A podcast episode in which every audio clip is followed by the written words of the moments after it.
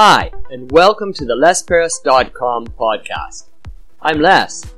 This podcast is a short daily monologue that you can listen to. Use it to practice listening to English. Use it to stimulate ideas. Use it for BGM. Hello. Welcome to the Les Perras podcast. You're listening to episode 134. Yesterday in episode 133, I talked about car tires. And today, in keeping with the car motif, in episode 134, I'm going to talk about traffic signals. Traffic signals. About the simplest traffic signal you can think of is a stop sign. It's a signal that you have to stop, to be careful so you don't crash into other cars or people at an intersection.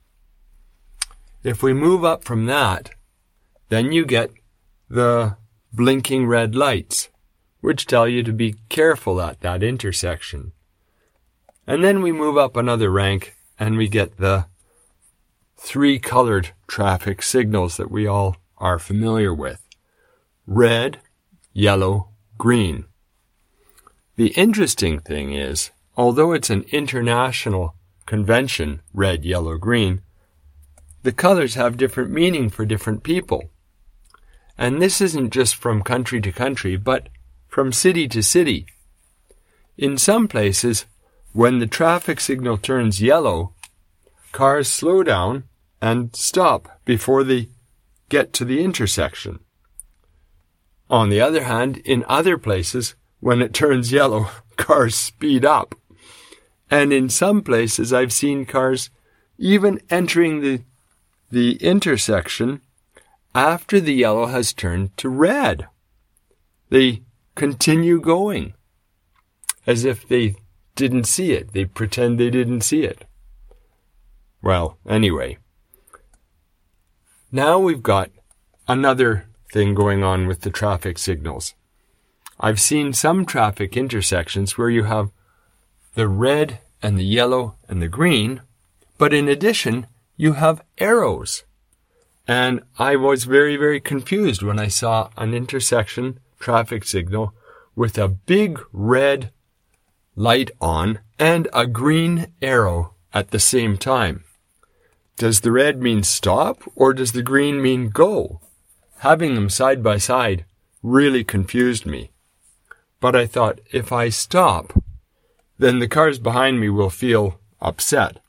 So I proceeded with caution through the intersection.